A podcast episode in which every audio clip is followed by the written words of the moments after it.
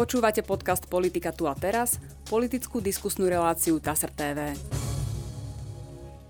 V dnešnej relácii vítam predsedu poslaneckého klubu Hnutia Slovensko, Michala Šipoša. Dobrý deň. Dobrý deň, ďakujem za pozvanie. Pán Čipoš, hneď začnem s prečítaním najnovšej správy TASR z 31. januára sa hnutie Slovensko chce kandidovať na prezidenta jeho líder Igor Matovič. O prezidentský palác chce zabojovať aj historik Patrik Dubovský. Poslanci Národnej rady z klubu Slovensko za ľudí Kresťanská únia sa podpísali pod oba návrhy. Matovič na tlačovej konferencii priblížil, že Dubovský je kandidátom za ľudí a Kresťanskej únie a teda on je kandidátom hnutia Slovensko. E, záujemcovia o prezidentskú kandidatúru museli svoje kandidatúry odozdať do útorka 31. do polnoci, uvádza správa TASR. E, tak je to také zvláštne, podporujete vlastne dvoch kandidátov. Prečo? Dali sme možnosť e, kandidovať dvom kandidátom, keďže máme na to dosť podpisov a dosť poslancov, keďže na tú kandidatúru budú dáte 15 tisíc e, podpisov ľudí alebo 15 poslaneckých. My sme veľmi dlho zvažovali teda ako sa postavíme k týmto prezidentským voľbám. Že tam aj boli také rôzne vyhlásenia, Áno. že skúsite podporiť nejakého konzervatívneho kandidáta alebo kandidátku, pán Matovič hovoril o žene uh-huh. istý čas, ale tak nakoniec e, dalo sa predložiť až do toho 30. čiže do včera. Áno. No a my sme jednoducho zasadli na predsedníctve, štandardne v našom hnutí mali sme poslanecký klub, keďže sa jedná o tie podpisy e, od poslancov. A jednoducho sme si povedali, že ak nás má niekto reprezentovať v týchto voľbách prezidentských, ak tam má niekto povedať pravdu na rovinu, nie e, možno nejaké omáčky alebo floskuly, alebo len tam byť do počtu, tak sme si jednoducho povedali, že najviac nás reprezentuje aj tú protikorupčnosť v našom hnutí Igor Matovič. To je jedna vec. A ďalšia vec, e, oslovili nás kolegovia z Kresťanskej únie a zo strany za ľudí, že majú záujem, aby išiel kandidovať aj historik Patrik Dubovský. To bolo kvôli tomu, že z UPN, alebo e, z akého titulu? Či, či vlastne to bol nejaký dlhodobý ich zámer? Oni, e, oni nás o to požiadali. My samozrejme, že registrujeme pána Dubovského ako konzervatívneho človeka, človeka, ktorý robí na Ústave pamäti národa a áno, ako jeden z mála sa postavil voči E, tomu, by som povedal, takému škandaloznému gestu Ľuboša Bláhu, podpredsedu Národnej rady, ktorý si dovolil e, zvešávať obraz prezidentky a vešať tam toho e, juhoamerického vraha. Takže on ho na neho podal trestné oznámenie na toho Blahu a toto bolo aj také sympatické našim poslancom, že človek, ktorý študuje históriu, ktorý sa tým zaoberá, ktorý bol veľmi, má zaujímavý príbeh životný, sa postavil proste tomu Bláhovi a podľa náho trestné oznámenie. Takže sme si povedali, ak je tu vôľa a má záujem kandidovať e, pán Dubovský, že ho podporíme a tak sme dali podpisy aj my pod jeho kandidatúru a podpísali sme aj e, kandidatúru Igora Matoviča. Takže myslím si, že dnes v prvom kole ľudia majú koho voliť, že ten výber je dostatočný na to, aby ľudia prišli voliť a tak, ako sme to robili aj v minulosti, tak aj v týchto voľbách chceme, aby tá účasť bola čo najväčšia, aby išlo čo najviac ľudí voliť. No a verím, že potom e, sa podarí, aby v druhom kole nevyhral e, hlavný favorit, ktorý sa tam už vidí. Ešte môžem a to je Peter Pellegrini. Vložiť otázku. E, je zjavné, že Igor Matovič nebude ten posledný z kandidátov, má svoju podporu, ale zrejme nebude ani prvý, lebo aj pomerne veľa ľudí je proti nemu. E, to znamená, počítate s tým, že zábojuje čo najlepšie v prvom kole a pokiaľ by nepostupilo do druhého, tak potom e, budete znovu zvažovať, koho podporíte. Tak, potom sa určite vyjadríme a zachováme sa určite zodpovedne a urobíme všetko preto, aby Pellegrini sa nestal mm. prezidentom, aby vládna moc, my hovoríme, že vláda organizovaného zločinu, aby nezískala všetky posty v krajine, aby nielen vládu, čo majú teraz, ale aj parlament, aby nemali aj prezidentský palác a aby trošku bola taká aj rovnováha v rámci týchto inštitúcií, že by už nemohli robiť všetko, lebo veľmi dobre vidíme, čo sa deje v parlamente, ako chcú znížiť trestné sadzby, ako chcú zrušiť úrad špeciálnej prokuratúry. Sa dostaneme. Takže dostaneme zatiaľ ešte prezident toho... môže dávať amnestie, mm. môže dávať milosti, tak tam chceme, aby jednoducho nenastalo to, že už budú môcť robiť všetko. Uh, dostaneme sa aj vôbec k celému tomu procesu ohľadom rušenia úradu špeciálnej prokuratúry, lebo to je aktuálne parlamentné dianie. Takže mám k tomu pripravených viacero mm-hmm. otázok. Zatiaľ ale ešte chcem dokončiť tie prezidentské. E, aký by mal byť ten prezident. Podporili ste rovno dvoch kandidátov v prvom kole. Hovoríte, že ako by ste sa asi, asi k tomu postavili v kole druhom. Ale čo teda si predstavujete pod tým prezidentom? podľa mňa tá voľba... Napríklad porovnajte ho uh-huh. s poslednými, koľkatými chcete. Mali sme uh-huh. Zuzanu Čapotovú, uh-huh. mali sme pána Kísku, mali sme predtým Ivana Gašparoviča, pána Šustera, pána Kováča. Nech sa páči. Áno, podľa mňa je fajn a je dobré, aby ľudia mali v prvom kole možnosť voliť so srdcom, aby mohli si vybrať fakt takého kandidáta, ktorým je najbližší. A potom v druhom kole je podľa mňa povinnosť demokratických e, zmýšľajúcich ľudí, aby volili rozumom. No a čo sa týka mm, tých kandidátov, respektíve e, prezidentov, ak by som to mal porovnať, že aký prezident by mal byť, tak určite ja si osobne myslím, že by to mal byť človek, ktorý nie je vazalom žiadneho politika, žiadnej finančnej skupiny, žiadnych oligarchov a mal by to byť človek slobodný e, v rozhodovaní hlavne. Toto je veľmi dôležité, aby bol slobodný v rozhodovaní. Osobne si myslím, že by to mal byť človek, ktorý bude zmierňovať alebo bude spájať ľudí na Slovensku. Že nebude len pre nejakú určitú skupinu, či politickú, či hodnotovú. Alebo... Vedel napríklad Igor Matovič e, spájať ľudí na Slovensku, lebo on má naozaj veľmi presvedčených priaznivcov, uh-huh. ktorí za ním stoja, e, ale zdá sa mi, že skôr polarizuje ako spája. No to je, to je, teraz sa bavíme o tom, že aký by mal byť ten mhm. ideál. Uh-huh. E, Igor Matovič sa nestavia do roviny, že on ide vyhrať prezidentské voľby. To by sme si mohli povedať na začiatok. Jeho cieľ je, aby v prvom kole prišlo voliť čo najviac ľudí. Čiže tí ľudia, čo stoja za ním, tí ľudia, čo ho pravidelne podporujú, volia v, vo voľbách. Aby mali jednoduché rozhodovanie v Aby mali jednoduché rozhodovanie, aby prišli voliť. A ja e, by som bol veľmi rád, keby minimálne tých 100 tisíc voličov Igor Matovič pritiahol v tom prvom kole. To je veľmi dôležité a potom následne e, sa rozhodneme, ako naložíme s tým výsledkom po prvom kole.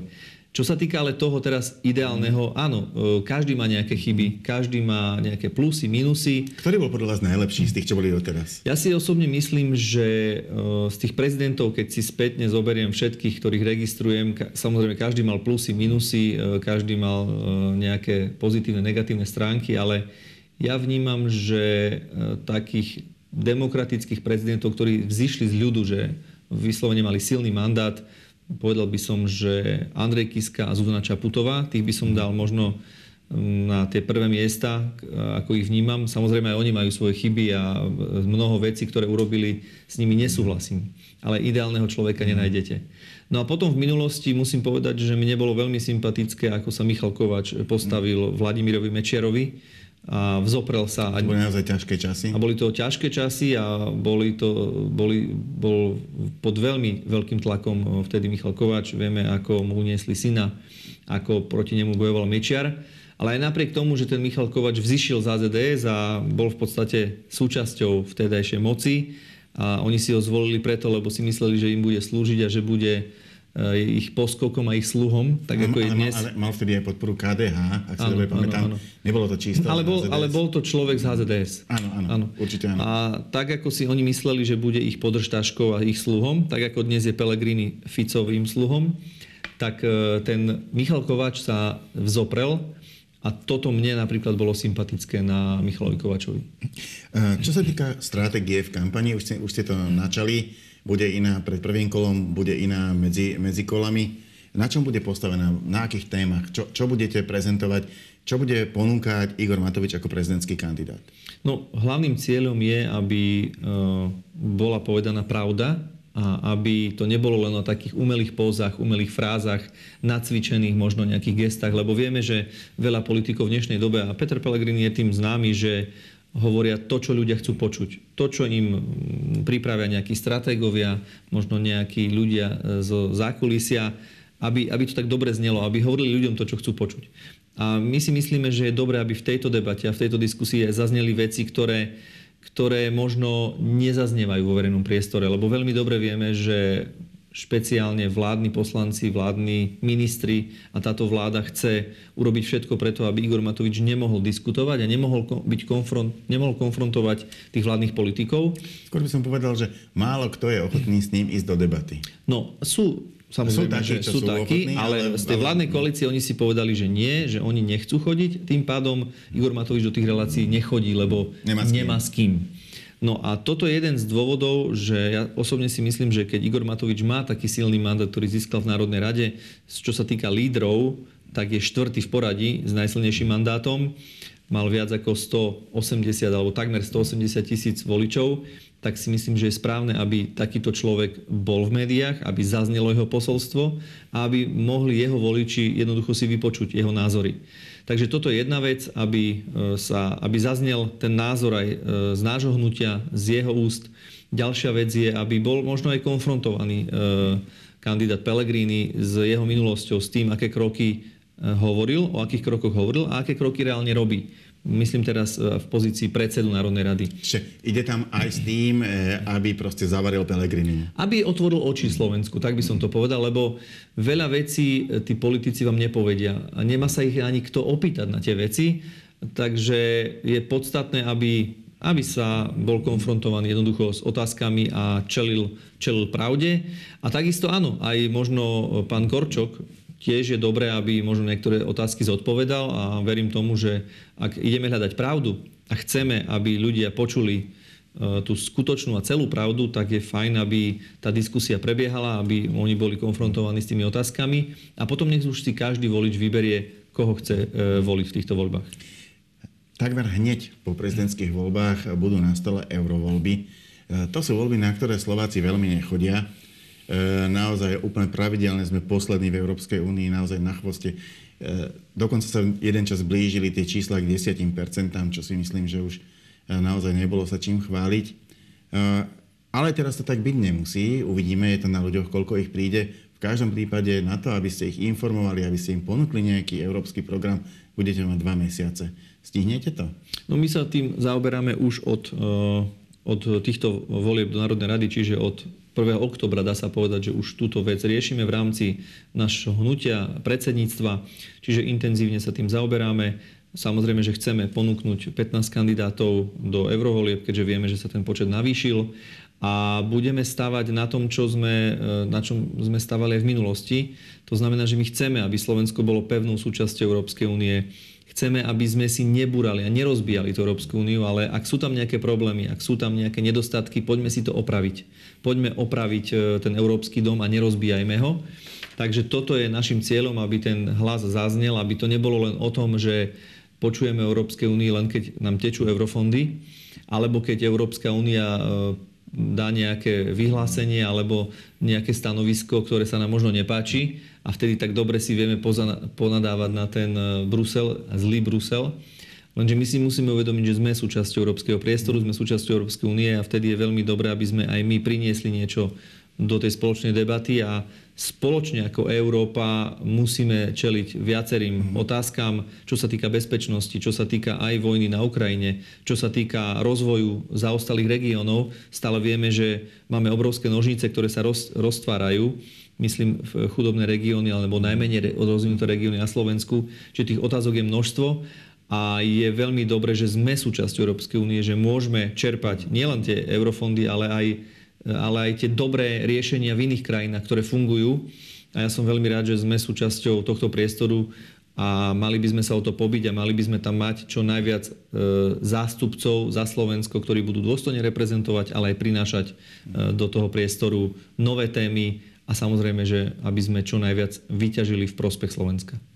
A ako zostavíte ten tým? Je to, už, už ste sa nejako rozhodli, už viete, e, sú strany, ja neviem, strana Smer povie, e, prvá bude pani Beňová, druhý bude pán Blaha a jednoducho hotovo, cestovlak nejde. Máte už vy prvých dvoch? My zatiaľ tú kandidátku uzavretú ešte nemáme. Samozrejme, že bavíme sa s viacerými kandidátmi. E, určite dodržíme všetky termíny, kedy tú kandidátku bude treba podať, tak podáme. Určite budeme e, sa veľmi intenzívne rokujeme s našim europoslancom Petrom Polákom, ktorý, ktorý viac menej e, má najväčší prehľad, e, či už v rámci Európskeho parlamentu alebo tých európskych tém. Čiže už tam pred... nejaký čas bol. Tak... tak, čiže predpokladám, že on bude súčasťou tej kandidátky a taktiež chceme vyskladať tú kandidátku dostatočne silnú na to, aby sme získali čo najviac mandátov určite cieľom je, aby sme obhajili jeden mandát a budeme, viacej je úspech. A budeme veľmi radi, ak tých, tých mandátov bude viac. E, Februárová schôdza parlamentu začala rozpravou k novele trestného zákona. Vidíte, keď hovoríte, že, že treba brať tie dobré riešenia z iných európskych krajín, práve táto novela trestného zákona je prezentovaná ako taká, ktorá vlastne prevzala do nášho poriadku e, riešenia z okolitých krajín, aby sme vlastne náš trestný zákon prispôsobili e, tým európskym. E, a zároveň je súčasťou toho aj rušenie úradu špeciálnej prokuratúry. Opozícia reagovala parlamentnou obštrukciou. Myslím si, že takúto obštrukciu si parlament ešte nepamätá. Naozaj e, trvala veľmi dlho a mala, povedal by som, také dve zložky. Jedna zložka bola, že sa úplne dôsledne dodržiavali a, a plnili všetky limity, ktoré e, umožňoval rokovací poriadok. Hlásila sa takmer celá opo- opozícia, hovorili tak dlho, ako sa len dalo. Hlásili sa e, do, do, vlastne do rozprávy. Do faktických. A do faktických proste naťahovalo sa to veľmi dlho. Ale okrem toho vy ste už e, pred, e, pred Vianocami, pri, pri, myslím, pri rozpráve rozpočte. rozpočte vyskúšali aj iný typ obštrukcie a to je predložiť proste veľmi dlhý uh-huh. pozmeňujúci návrh. Keď je jeho prílohou niečo veľmi hrubé, tak sa dá čítať, ako sa ukázalo, naozaj klobúk dole, 8 hodín. Uh-huh. Tým, sa dá, tým sa dá naozaj parlament takmer zablokovať. Otázka je, že Prečo? Či to nebol príliš silný nástroj? E, v podstate mesiac to skoro stálo. No, treba povedať si, že to, čo vládna koalícia namiešala, ten smrto, smrtonosný koktail e, v rámci znižovania trestných sadzieb a v rámci rušenia úradu špeciálnej prokuratúry je bezprecedentný na Slovensku. A keď si zoberieme, že tento úrad tu už je neviem teraz, od 2004 tuším roku. Už skoro 20 rokov. Už no. skoro 20 rokov. A zoberieme si, že aj tie trestné sádzby sú už tu tiež takmer nejakých 20 rokov, tak e, ja si viem predstaviť, že sa poďme baviť o niektorých veciach, ktoré by sme vedeli doladiť, možno niektoré sadzby jemne upraviť. No, to si určite, viem. určite boli niektoré zlé. To sú tie prípady, že že otrhol si uh, bobulku hrozná. Áno, áno, ale bohužiaľ áno, to bol áno, tretí áno, priestupok áno, v tom danom áno, roku áno, áno. a išiel na tvrdo do Čiže určite... Že sú tam niektoré veci, ktoré mne sa javili áno, ako áno. príliš tvrdé. My sa akože vieme baviť na odbornej téme o nejakých uh, miernych úpravách. Tam aj my sme to riešili v rámci e, našej vlády, keď sme boli uh, pri moci. Lenže to, čo sa rozhodli e, spáchať e, poslanci Smeru, Hlasu a SNS na čele s Robertom Ficom, ktorý jednoznačne povedal, že to je mocenské rozhodnutie a všetky tie ostatné argumenty padajú, pretože tým, že sme tú rozprávu sa snažili udržať čo najdlhšie, Zisťovali sme si rôzne fakty a rôzni odborníci, či už Rada prokurátorov, či Európska únia, Európska komisia. Aby bolo viacej času analyzovať ten návrh. Áno, a potom prišla dokonca už aj pani prezidentka do parlamentu, čo nebýva zvykom. A... Neviem, či to vôbec spravila niekedy. A tak uh, ona chodila do parlamentu uh, dať stav, no, no, stav, správu, správu o stave Slovenskej republiky. Ale k zákonu ale toto mimo, sme tu ešte nemali, čiže je to mimoriadná situácia. A ona sama poukázala, jej právny tým je pripravil uh, podklady, že tá argumentácia, o ktorej tvrdia, alebo tú argumentáciu, ktorú používajú vládni poslanci, minister Susko, že ideme sa priblížiť e, západným vyspelým európskym a krajinám, to je v ideme to dávať na ich úroveň, tak sama prezidentka spochybnila rôzne trestné sadzby, že ani v Nemecku, ani v Rakúsku, ani v Českej republike takéto sadzby konkrétne na trestné činy nie sú. Čiže nielen hovorím prezidentka, Európsky parlament, vyše 496 poslancov prijalo rezolúciu, kde vyzývajú nás... A myslíte, že to bolo správne, že to, že to riešil, teda už bez ohľadu na to, že či má byť e, úrad špeciálnej prokuratúry zrušený, alebo nemá byť zrušený, či je správne, že to riešil Európsky parlament. Javí sa to ako domáca politická téma. Pozrite sa. Lebo na budúce, na budúce môžu riešiť, ja neviem, čokoľvek iné. Na budúce e, určite, ak sa ide diať takýto krok, kde idú vykostiť spravodlivosť, kde idú tvrdým spôsobom zarezať e, dôležitú inštitúciu, ktorá tu fungovala a vtedy nikomu nevadilo, keď tu tá inštitúcia bola, keď mali na čele úradu špeciálnej prokuratúry pána Kováčika, momentálne človeka odsudeného, ktorý sedí v base, tak vtedy to bolo všetko v poriadku, vtedy to nikomu nevadilo. Ale keď teraz vidíme tú účelovosť a vidíme, že oni potrebujú, e, aby tí obvinení, dokonca poslanci, e, Tibor Gašpar, ktorý je obvinený v tých kauzách, oni potrebujú práve narýchlo toto riešiť v skrátenom legislatívnom konaní a tie dôvody na to nie sú, tak potom je podľa mňa správne, keď sa k tomu vyjadri aj Európsky parlament alebo všetky inštitúcie, ktoré hovoria, že toto nie je správna cesta ten názor prejaviť ten, môžu, a ten argument, ale že... samozrejme, že my si to v rámci Slovenska príjmeme v Národnej rade zvrchovanie e, poslancami. Čiže oni to prevalcujú. Oni sú rozhodnutí, pretože Fico dal rozkaz a ten rozkaz musí jednoducho byť vypočutý. A ten argument, že, že museli ísť do skráteného legislatívneho konania, lebo tu boli porušované ľudské práva obvinených, to znamená, aby zastavili túto prax, e, preto išli nie štandardným spôsobom, ktorý by mohol možno trval mesiace, alebo ja neviem, pol roka, e, ale skrátený. No oni spomenuli, že nejakých 6 osôb mm-hmm. vraj e, boli im porušené nejaké mm-hmm. práva, lenže takouto logikou, keby sme išli, že teraz keď je niekomu, jednému, dvom, piatim ľuďom e, sú upreté nejaké práva, tak potom zružme všetky inštitúcie. Lebo, Lebo naši... každá niekedy poruší. Presne tak. Mohli by sme sa baviť o ústavnom súde, generálnej prokuratúre, o, o, o akýchkoľvek inštitúciách, kde, keď nájdete jedno rozhodnutie, kde bolo nejaké porušené ľudské právo, tak potom zružme všetko. Oni práve, že tí vládni poslanci sa snažia nájsť všetky argumenty na to, aby to zrušili, lenže tie argumenty nesedia, lebo vieme, že úrad špeciálnej prokuratúry má vyše 90 tuším 3 alebo 97% úspešnosť podania tých návrhov a podnetov na súd. No to toľko má aj generálna prokuratúra. Neviem, neviem teraz, aby som, aby som eh, neviem, že kto má 97 a kto má 98, áno, ale, vysokú, ale sú, ale sú veľmi vysokú. vysoké. Áno. A keď sa potom bavíme o tom, že toto má byť nejaké meritko, no tak potom poďme porušiť všetky e, inštitúcie, lebo nik, žiadna nie je dokonalá. E, nám skôr z tej debaty vyplýva jednoduchá vec a, a potvrdzuje sa nám to pri týchto e, debatách a argumentoch, že tam tie reálne argumenty nie sú.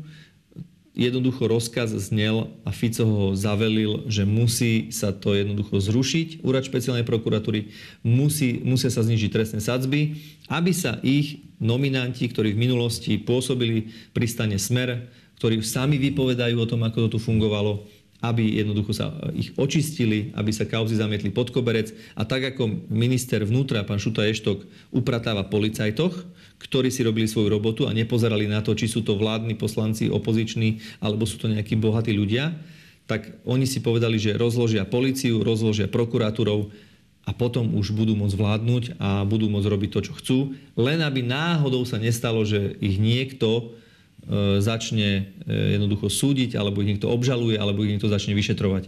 Toto je podľa mňa rozhodujúci faktor a tu nám treba povedať, že pri tomto prisluhuje Robertovi Ficovi Peter Pellegrini, momentálny kandidát, o ktorom vypovedali dvaja svetkovia, že zobral 150 tisícový úplatok v krabicu čampanského. No, no, tak to prosím nepoďme, lebo okom všetkom vypovedali rôzni svetkovia, že zobrali E, akékoľvek úplatky, tak, e, tak, takých príbehov žiaľ politika prináša strašne veľa.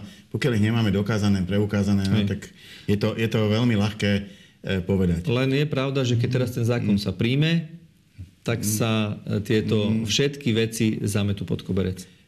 No, e, ukáže čas, ale asi sa príjme, tak to vyzerá. Vyzerá, že sa príjme a našou, našou úlohou je, aby sme čo najviac a čo najskôr, aby sme čo najneskôr oddialili E, prijatie týchto zákonov a my využijeme všetky možnosti, ktoré máme v rámci rokovacieho to poriadku. To som sa chcel opýtať. E, lebo e, zdá sa teda, že zatiaľ sú rozhodnutí, vždy v parlamente rozhoduje väčšina, väčšinu majú, ak nezmenia názor, vy môžete iba protestovať, uh-huh. čo aj robíte. Uh-huh. Ale Chcem sa spýtať, že či budete len teda sa snažiť natiahnuť ten čas, alebo skúsiť rokovať aj o nejakých pozmenujúcich návrhoch, respektíve, či tie pozmenujúce návrhy budú len tie obštrukčné, to znamená s cieľom naťahovať čas, alebo sa opriete aj do toho, že dobre, skúsme tam niečo zmeniť, čo by sa možno dalo? No dnes sme sa dozvedeli v parlamente, e, predložil to vládny poslanec Smeru Marian Saloň, že zase tú rozpravu e, jednoducho obmedzili na čas, e, kde vychádza opozícii, kde vychádza opozícii nejakých 30 hodín to znamená, že e, oni chcú do toho zarátať všetko. Vystúpenia poslancov, faktické poznámky, procedurálne návrhy, pozmenujúce návrhy, tak nám to odprezentovali. To znamená, že oni chcú, aby tá rozpráva skončila, keď som to prepočítaval, niekedy v útorok, v stredu a vtedy si to chcú odhlasovať a nebudú brať do úvahy to, či my nejaký pozmeňovak dáme, nedáme, v akej forme. Myslím, je pravda, že je, býva to skôr výnimka aj za vašich čas to bola výnimka, že vládna koalícia podporila nejaký opozičný návrh, ale aj za vašich čas sa také výnimky niekedy stáli. Tak preto sa na to pýtam. Výnimky v akom zmysle? No, že, že prešiel aj opozičný áno, návrh. Áno, áno, my sme nemali problém s tým, aby sme podporili, keď bol nejaký dobrý opozičný návrh, sme to podporili. A teraz nečakáte nič také? No jediné, čo si myslím, že urobia nejakú možno malú, drobnú kozmetickú zmenu, že by potom Fico mohol hovoriť, že oni prijali aj, ja som to aj niekde zachytil, že prijali nejaké pozmeňujúci návrh e, strany KDH, že by sa nepovedalo, ale ten, ten hlavný bod a to hlavné gro je zrušiť už úrad špeciálnej prokuratúry, tam neustúpia a v niektorých tých trestných sadzbách sa budú tváriť, že niečo, nejakú zmenu urobili, lebo to už sa nedá vysvetliť ľuďom. Tak budú sa snažiť využiť túto stratégiu. Našou úlohou je komunikovať, čo sa snažia prijať, že je to zlé, je to škodlivé pre Slovensko, pomáha to ich nominantom a my budeme, samozrejme, že využijeme ten čas na to a priestor, ktorý máme. Samozrejme máme pripravené pozmeňujúce návrhy, ktoré predložíme. Sú to vecné návrhy. E, my chceme tie sadzby, aby sa vrátili naspäť. Niektoré sadzby, hovorím, že vieme si predstaviť, že by boli upravené. A určite budeme sa snažiť využiť náš čas. Ak nám ho zoberú, čo vyzerá, že nám ho zoberú, pretože dnes rozhodli si, že ten čas obmedzia, a už dnes vieme povedať, že niektorí kolegovia neprídu na rad, nebudú môcť sa vyjadriť, nebudú môcť podať pozmeňujúci návrh, tak to napadneme na ústavnom súde a budeme brať naše práva. Hm. E, moja posledná otázka e, smeruje k samotnému rokovaciemu poriadku, lebo e, aj vlastne toto štádium obštrukcie spustilo debaty najprv opatrné, potom už aj neveľmi opatrné, o tom, že by sa mohol meniť samotný rokovací poriadok. Eh, aký je váš postoj k tomu? A priori to odmietate, alebo si viete predstaviť nejakú zmenu rokovacieho poriadku?